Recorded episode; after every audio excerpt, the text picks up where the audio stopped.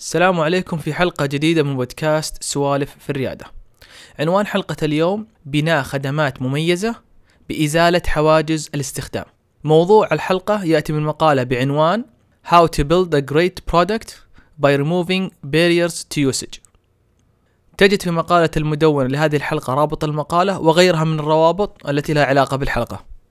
ممكن أن تكون أكثر جملة تسمعها في حياتك كريادي ألا وهي على خدمتك أن تحل مشكلة أو ما هي المشكلة التي تحاول أن تحلها.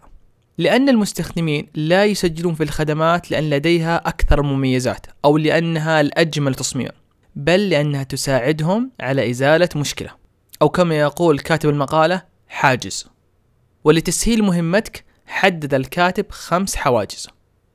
فإذا لديك فكرة مشروع استفد من هذه الحلقة بتحديد ما هو الحاجز الذي تحاول خدمتك اجتيازه للمستخدمين. وركز عليه من حيث كيف تبني الخدمة والتسويق له. لنبدأ الآن بذكر هذه الحواجز الخمس. الحاجز الأول حاجز المهارة The Skill Barrier خدمات تساعدنا على إنجاز عمل يتطلب مهارة معينة. مثل خدمة إنستغرام تساعدنا على عمل صور فوتوغرافية مميزة وجميلة من دون أي مهارة. وبذلك أزالت حاجز المهارة. الحاجز الثاني حاجز الوقت والجهد The Time Effort Barrier. خدمات تساعدنا على إنجاز عمل بسرعة أو بجهد أقل. مثل تويتر ساعدنا كثيرا على نشر المعلومات والأخبار بسرعة وجهد لا يذكر وبذلك أزالت حاجز الوقت والجهد.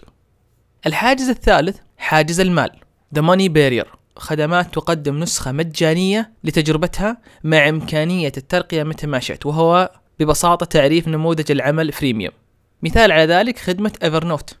بتوفير باقة مجانية أزالت حاجز المال لتجربة الخدمة وبالتالي ساعدتنا على معرفة قيمة الخدمة. ومتى ما شئنا ممكن نعمل ترقية للباقة المدفوعة.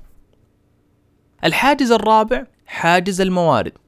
The Resource Barrier. خدمات تساعدنا للحصول على الموارد التي نحتاج بسرعة كفاءة وتكلفة أقل أحيانا مثل الخدمات السحابية للاستضافة منها أمازون AWS تساعد startup على إطلاق التطبيقات بتكلفة تتناسب مع احتياجهم. طبعا لو ترجع للسابق كانت عملية إنك تطلق startup مكلفة جدا في البداية ولكن خدمات مثل الخدمات السحابية قللت هذا بكثير وبالتالي أزالت حاجز كان في السابق متعب لل startup ألا وهو حاجز الموارد.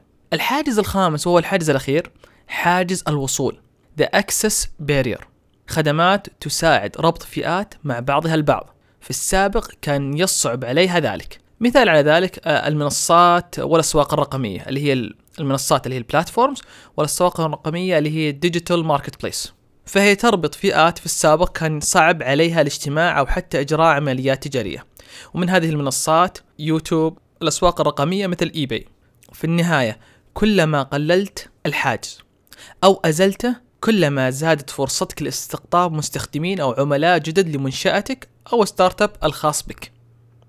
لذلك حدد وركز جهودك على إزالة هذا الحاجز. فالمنافسة شديدة، لذلك التميز على محور السعر أو مميزات أكثر استراتيجية غير مستديمة.